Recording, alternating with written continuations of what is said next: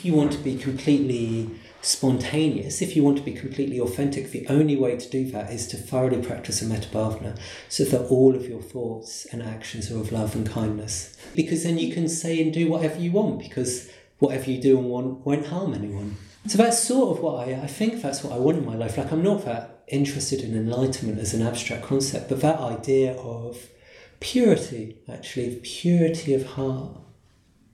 So then what do I think is most important? The conditions which give rise to that purity of heart.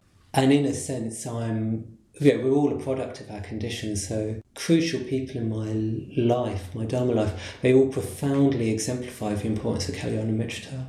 And so I feel that I have a duty to carry that on.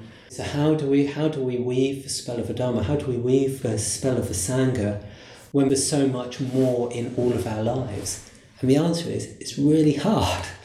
As Mitra convener here in Birmingham, that's kind of my recurring question how to encourage and support people to connect and communicate on the basis of Dharma, which is what builds Sangha, which inspires them to transform their lives and become like Buddha.